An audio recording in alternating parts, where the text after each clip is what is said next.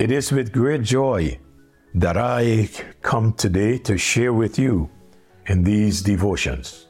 I trust that as I share with you, that your heart will be encouraged.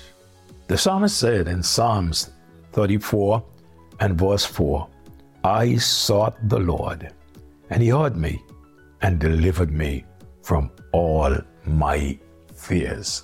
I could only imagine how the psalmist felt when he gave this testimony of when he sought the Lord, he delivered him from all of his fears. It would mean that he was very fearful before he sought the Lord, but after seeking the Lord, delivered him. Fanny Crosby, the song entitled, He Hideth My Soul, she said, A wonderful Savior is Jesus my Lord. He taketh my burden away. He holdeth me up, and I shall not be moved. He giveth me strength as my day. He hideth my soul in the cleft of the rock that shadows a dry, thirsty land. He hideth my life in the depths of his love and covers me there with his hand. And covers me there with his hand. Fanny Crosby, I can also join with you and say he is a wonderful Savior. And this Savior is none other than Jesus, my Lord. We are looking at John's Gospel, chapter 4, and there's an account given there that I wish to get into today and share with you in regards to what took place. Now, if we go to John's Gospel, chapter 4, and uh, pick up with verse number 45. John Gospel, verse 45 of chapter 4. Then, when he was come into Galilee, the Galileans received him, having seen all the things that he did at Jerusalem at the feast, for they also went unto the feast. Now, as we look at this verse, we notice that Jesus is joyfully received and welcomed by the villagers in Galilee. Here at this time, he's honored. They so readily receive Christ because when they were at Jerusalem, they witnessed the miracles he did of those at the feast of the Passover. The miracles were wrought for the benefit of those at Jerusalem. Yet the Galileans who were there got more from their visit than those of Jerusalem. When Jesus decided to go to Galilee, he headed to the city of Cana. This is the place where he performed his first public miracle. There he turned water into wine. No doubt, he went back to see those that believe in him and to strengthen them. Now, as I study this portion of scripture, I see a few facts that I wish to bring to your attention.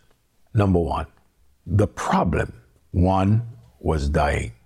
In verse number 46 and 47 of John chapter 4, the Bible said, Jesus came again into Cana of Galilee, where he made the water wine.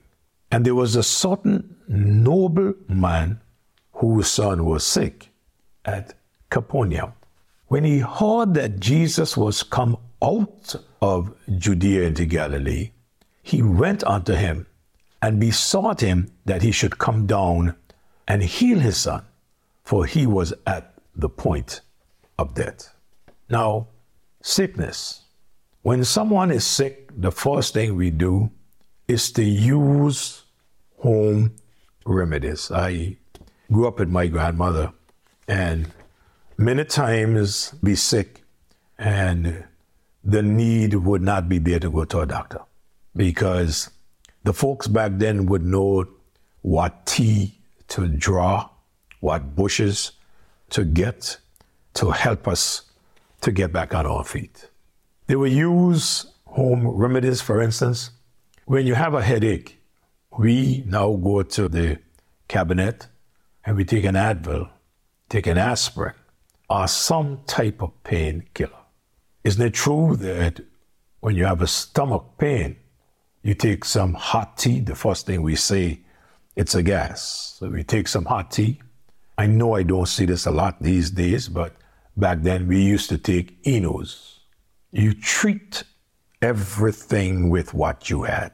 If you got a flu, you would go and look for some medicine over the counter, such as Theraflu. It still works well. Back, legs, and arms, huh. we would rub them with special ointment. Back then we had Vicks and white robe and all those different things. Now that's the first thing we do, but if we don't get better, the next thing we do is to see a doctor. I remember one time I was sick and after taking all the home remedies, I had this terrible headache for weeks and not getting better.